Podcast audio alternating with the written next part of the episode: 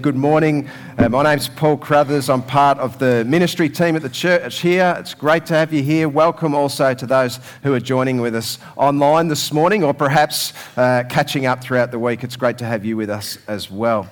Now, I love the Olympic Games. Does anyone here enjoy watching the Olympic Games? Yeah, they, and, and I, I, there's something about them. I mean, the fact that it's once every four years, I guess, they don't come that often. Although we're in a little strange window at the moment as a result of COVID where there's only going to be a three year gap. So it sort of feels like just last year that the Olympics were on, though it was 2021. And then next year, uh, they're coming at us again in 2024. Now, one of the great stories to come out of the Olympic Games in 2021, from an Australian perspective anyway, was that of uh, Nicola McDermott, or as she's now known, uh, Nicola Olyslagers. Now, now Nicola is a, a, very strong Christian person. You may well know that. Uh, I encourage you to look her up. Uh, Google Nicola because she's got a great testimony of faith. Uh, but Nicola uh, is, a, is a fantastic high jumper. In fact, she won the silver medal at the last Olympic Games, and at the next Olympic Games, she'll be going for gold. Now, uh, Nicola's incredible because she's, she's 1.86 centimetres tall. No, that's not quite right. She's 1.86 metres tall. That would be quite amazing if she was like this big, wouldn't it? But, but, but one, that's a very high jump, isn't it? But, but 1.86, 1, 1.86 metres tall um, puts her about this much taller than me. So she's quite tall, and yet her best jump is over 2 metres, 2.02 metres. It's 16 centimetres higher than her actual height. It's extraordinary that you can actually jump, a human being can jump that high over a bar. Now, now, the history of the high jump's fascinating because it's a relatively recent phenomenon, unlike uh, some other events that we uh, love at the Olympic Games, for example, the marathon or the wrestling or, or one or two other events which have uh, a, a carryover from, from ancient uh, Greco Roman times. Uh, the, the high jump's a relatively new event. In fact, it was only in the 19th century that the Scots, actually, those from Scotland, decided it would be a good idea to see how high they could jump over a bar. Go figure. I don't know why you would even think that's a good idea, but but the, the, the, the, interesting thing about the high jump is that initially it was just like you, you have to step over the bar, you know, and, and, and they sort of did this scissor jump. And then in the 1960s, there was a guy by the name of Dick Fosbury, uh, and Dick Fosbury came along and said, No, I think there's a better way. And he went over sort of backwards. It became known as the Fosbury flop, and that allows the high jumpers to get higher up over the bar, even jumping over their actual height. That's an incredible event. Now, one of the sayings that's come into our vernacular over the last hundred years as a result of the high jump is the saying, raise the bar. Uh, we need to raise the bar. Because in the high jump, you know, initially it was this high, and then over the last hundred years it's got higher and higher and higher. Uh, and I think the men now are up almost at 2.3 metres or something of that like.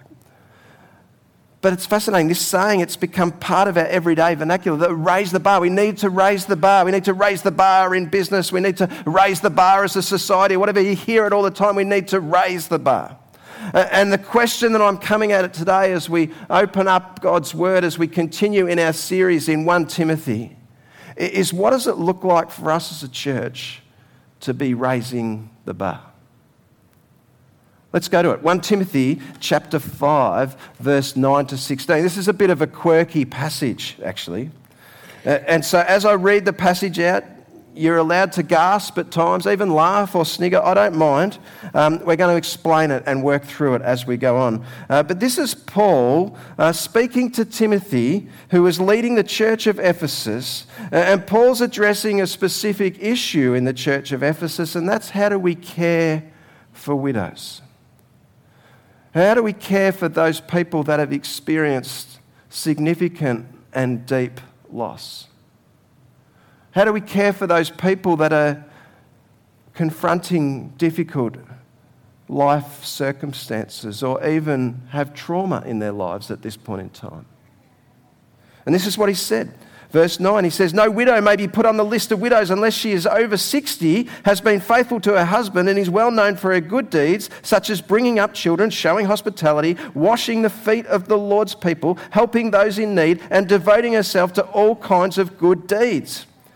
As for younger widows, do not put them on such a list, Paul says. For when their sensual desires overcome their dedication to Christ, they want to marry, and thus they bring judgment on themselves because they've broken their first pledge. Besides, they get into the habit of being idle and going about from house to house, and not only do they become idlers, but also busybodies, busybodies who talk nonsense, saying things they ought not to. So I counsel younger widows to marry, to have children, to manage their homes, and to give the enemy no opportunity for slander. Some have, in fact, already turned away to follow Satan. If a woman who is a believer has widows in her care, she should continue to help them and not let the church be burdened with them, so that the church can help those widows who are really in need.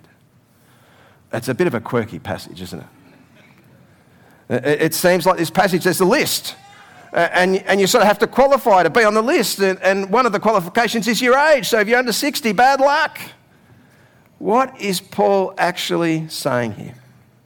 Well, I think there's three things I'm going to draw from this passage today.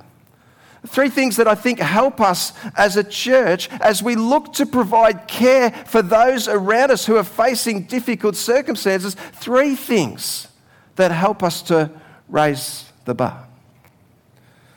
The first word is belonging. Belonging.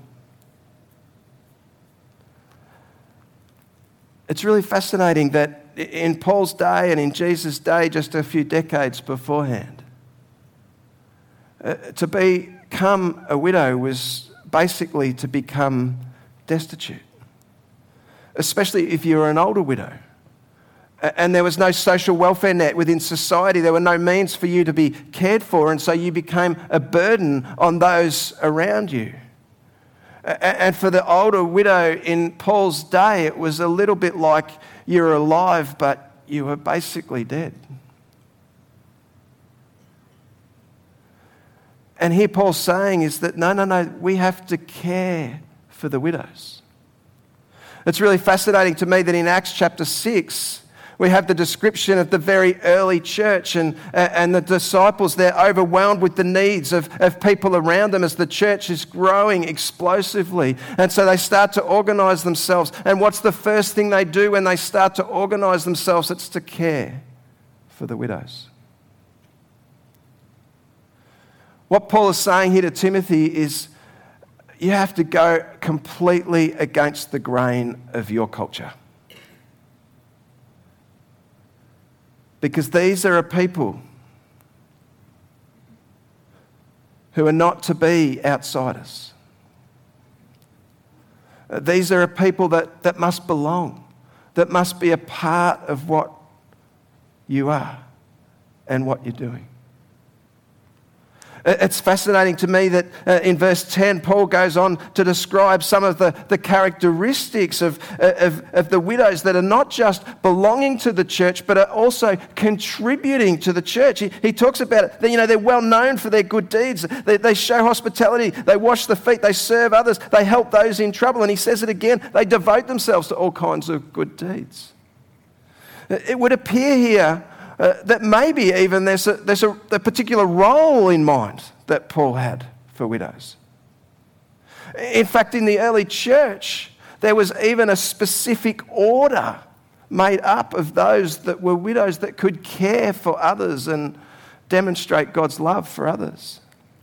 See, this is not just a, a sense of belonging where you get cared for, but it's a sense of engagement, of involvement, of, of, of giving opportunity, of, of, of, you know, life continues.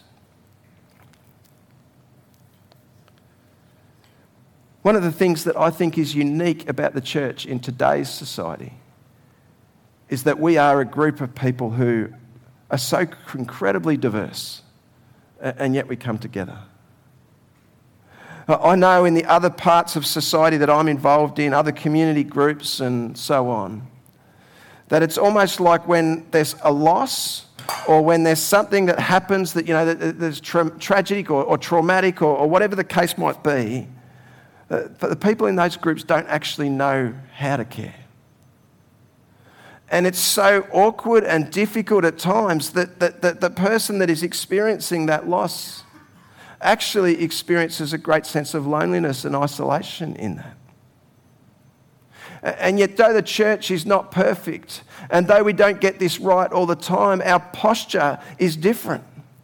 Our posture is one of inclusion, of one of embrace, that is wanting to hold those who are suffering great loss. This diversity to me in the church is a bit like a garden, I think. Now, I'm in the process of, uh, building a home. Uh, Kate and I are building a home, my wife and I, not actually building it. Um, we're getting someone else to do that. That would be crazy. But, but we're getting someone else to build our home. We're about halfway there. And, and, and it's a blank canvas. We don't have any plants in the garden other than one tree and a lot of weeds. Uh, and so we're looking forward to getting in to the garden. Now, I've done this two times before in two houses that we've bought previously, where we started from scratch and we started a garden from scratch. And I've learnt that when it comes to me and Kate, I am the one that does what I'm told. Kate's the one that puts all the ideas and the, the thoughts together because she's really creative. And she has this beautiful way of imagining in her own mind, you know, what something could look like as she draws different plants and, and different aspects of design together. And over the previous two gardens that we've created, we, we, you know, something of great beauty has been created. Now, what happens in a garden, and you can see a couple of photos I've got up there, they're not my gardens, actually, I wish, but not my gardens, just a couple of photos I pulled, but it gives you the idea. Lots of different plants, lots of different colours, Lots of design, whether it's curved edge, whether it's open space, whether it's garden windows that you look through and create aperture. There's all sorts of different things going on. But what's happening is there's this amazing diversity of things coming together into a whole that is something of great beauty. And that's what happens when we as a church create belonging. And our diversity becomes our greatest strength. So we need to create places of belonging. There's also something else going in this, on in this passage, and that's that there's administration happening here. You see, we, we do see this, don't we? In verse 11, Paul does say, for, for younger widows, don't put them on the list.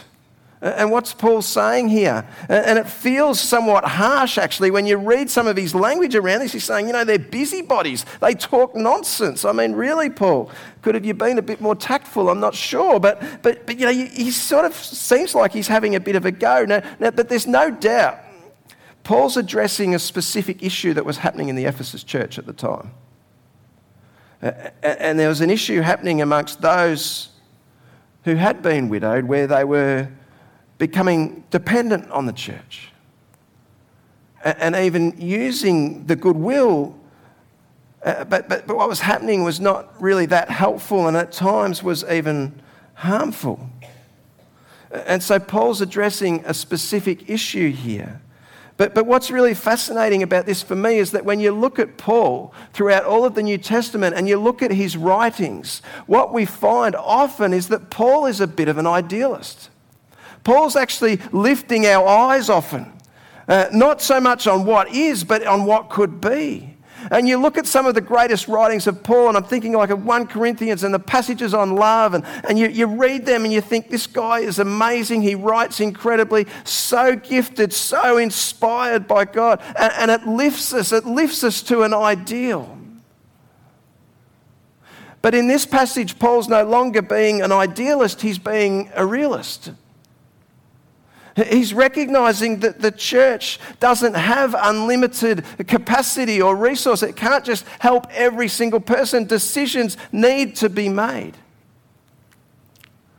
Uh, there's another thing that's happening here in this passage that I, that I think is really important to highlight, and, and that is that Paul is addressing one of the greatest missiological challenges of our day. And I, I know Mark and Lyra would be able to attest to that.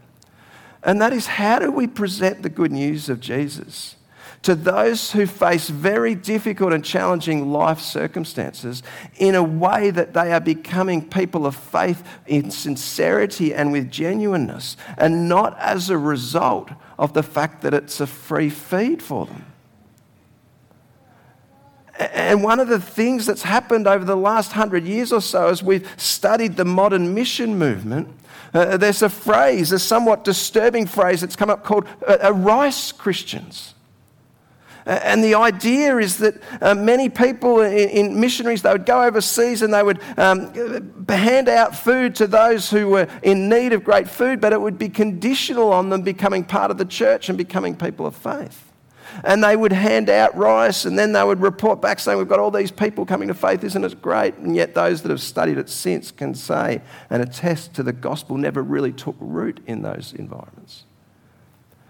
Now, I sat down with Mark and Lyra a couple of months ago, and I know that that's not how they operate. And Mark and Lyra even attested to that this morning when they described how they're training up leaders. It's not about them, it's actually empowering people to reach out and to share God news, God's news with others.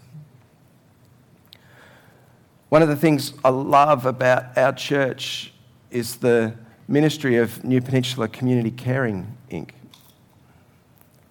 And this is a tension that I know our guys at CCI, CCI walk through of how do we genuinely help people? How do we introduce Jesus to them? But do so in a way that is not creating dependencies. You see, administration is actually really important. It helps the gospel to take root in a way that is lasting and a way that continues far beyond us. So we've got belonging, we've got administration, and finally, we've got responsibility.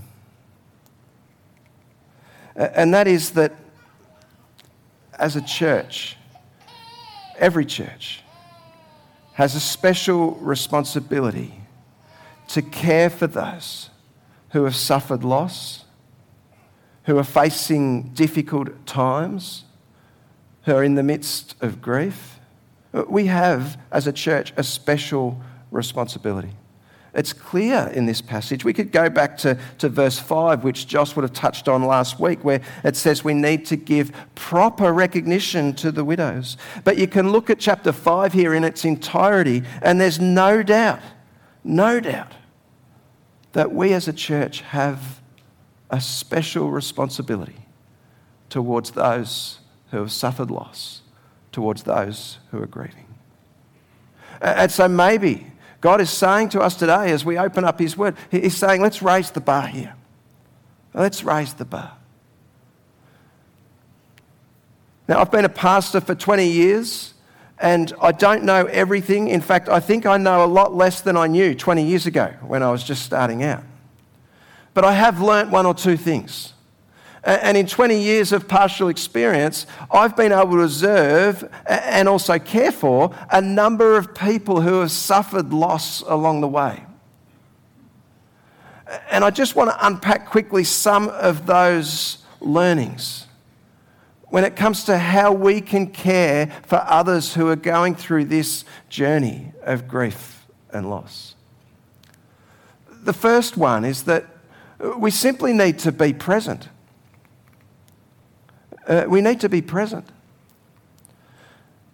You see, often when something uh, uh, tragic happens or, or people face difficult circumstances, when the immediateness of that happens, it's very easy to jump in and that is a good and appropriate response to jump in, to care, to be there, all of that sort of stuff. But where the church needs to be different is that we need to be present not just in the immediate, but we need to be present with consistency.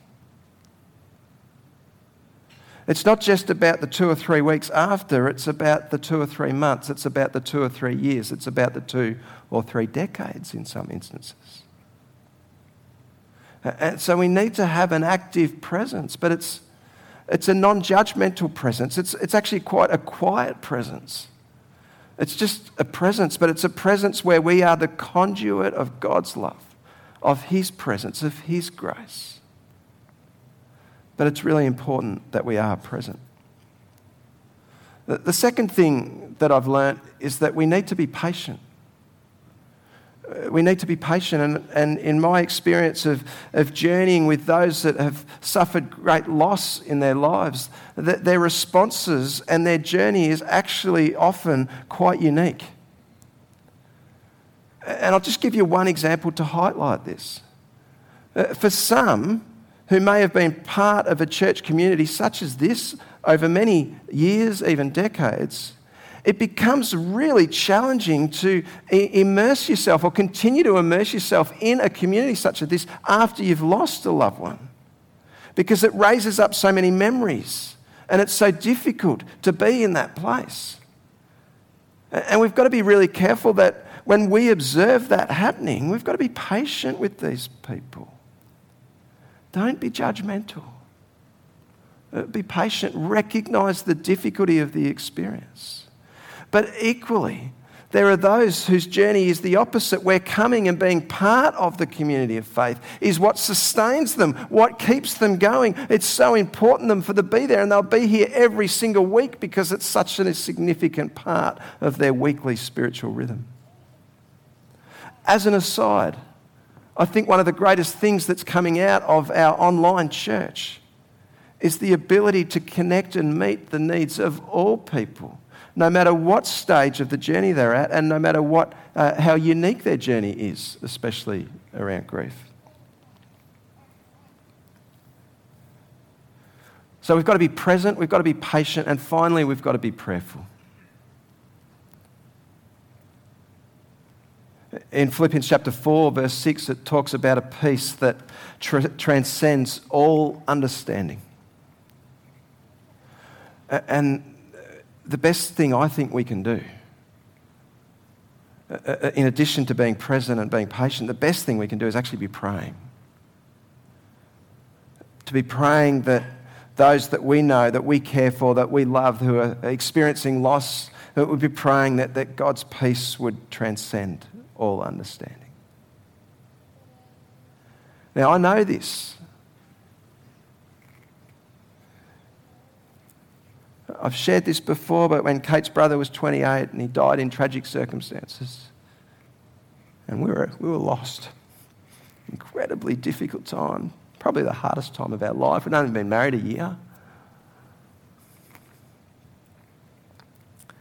And I can remember for months, holding Kate as she's crying herself to sleep.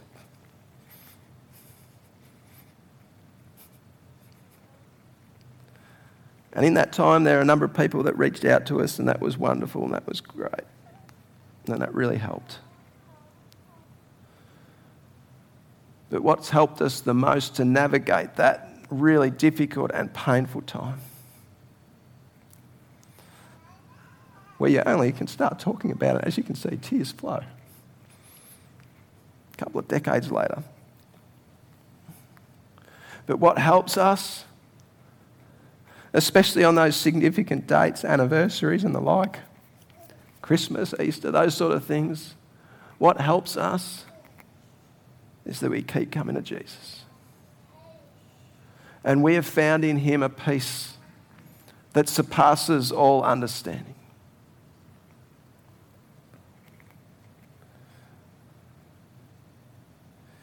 This is a difficult passage in many ways.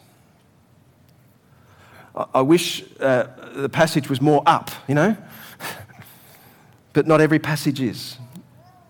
And one of the disciplines for us of preaching through books of the Bible, like we often do, is that we get to these passages and they often open up things for us that we wouldn't usually go to and places where we wouldn't usually go. But this is really important. And for us as a community of faith, I want to say we need to raise the bar. We need to learn to be present and to be patient and to be prayerful. But I want to finish by speaking to those who, I guess, are in this space at the moment. And it doesn't just have to be that you've lost a loved one, though that may be your, your experience at the moment. It could be that you've lost a job. Uh, you've lost a friendship, a family member's walked away. Uh, we can experience loss in all sorts of different ways. But I want to finish you with a, a story of Jesus in Luke chapter 7. Uh, it's the story of the widow of Nain. Here is a, a woman who has lost her husband. And that makes life hard enough, as I've already explained. But not only has she lost her husband, she's now also lost a son. And she's walking along and she's encountered by Jesus. And Jesus sees her. And he brings healing to her son. In fact, he raises her son back to life. It's not just the restoration of the life of the son that's happening here, it's the restoration of her own life as well, because she was previously destitute, but now she is no longer because her son is back to life and can care for her. And there's this little phrase in verse 13 of this passage in Luke chapter 7. And to those who are experiencing loss at the moment, this is what I believe Jesus would say to you today.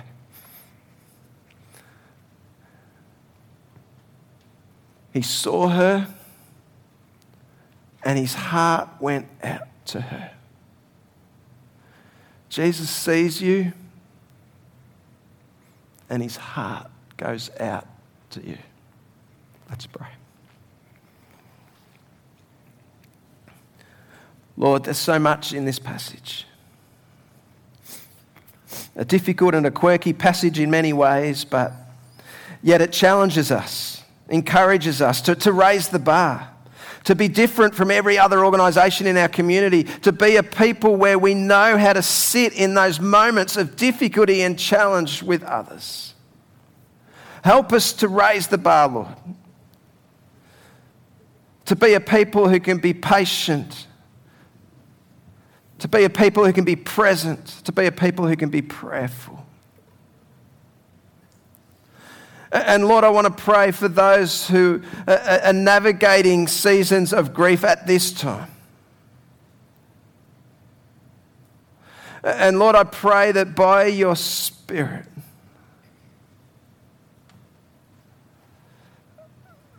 that very gentle,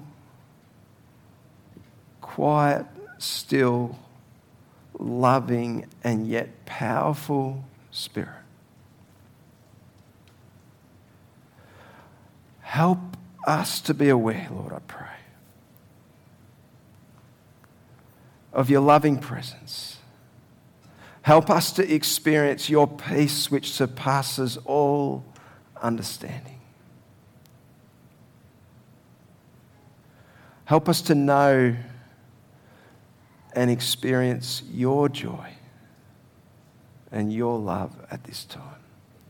In Jesus' name I pray. Amen.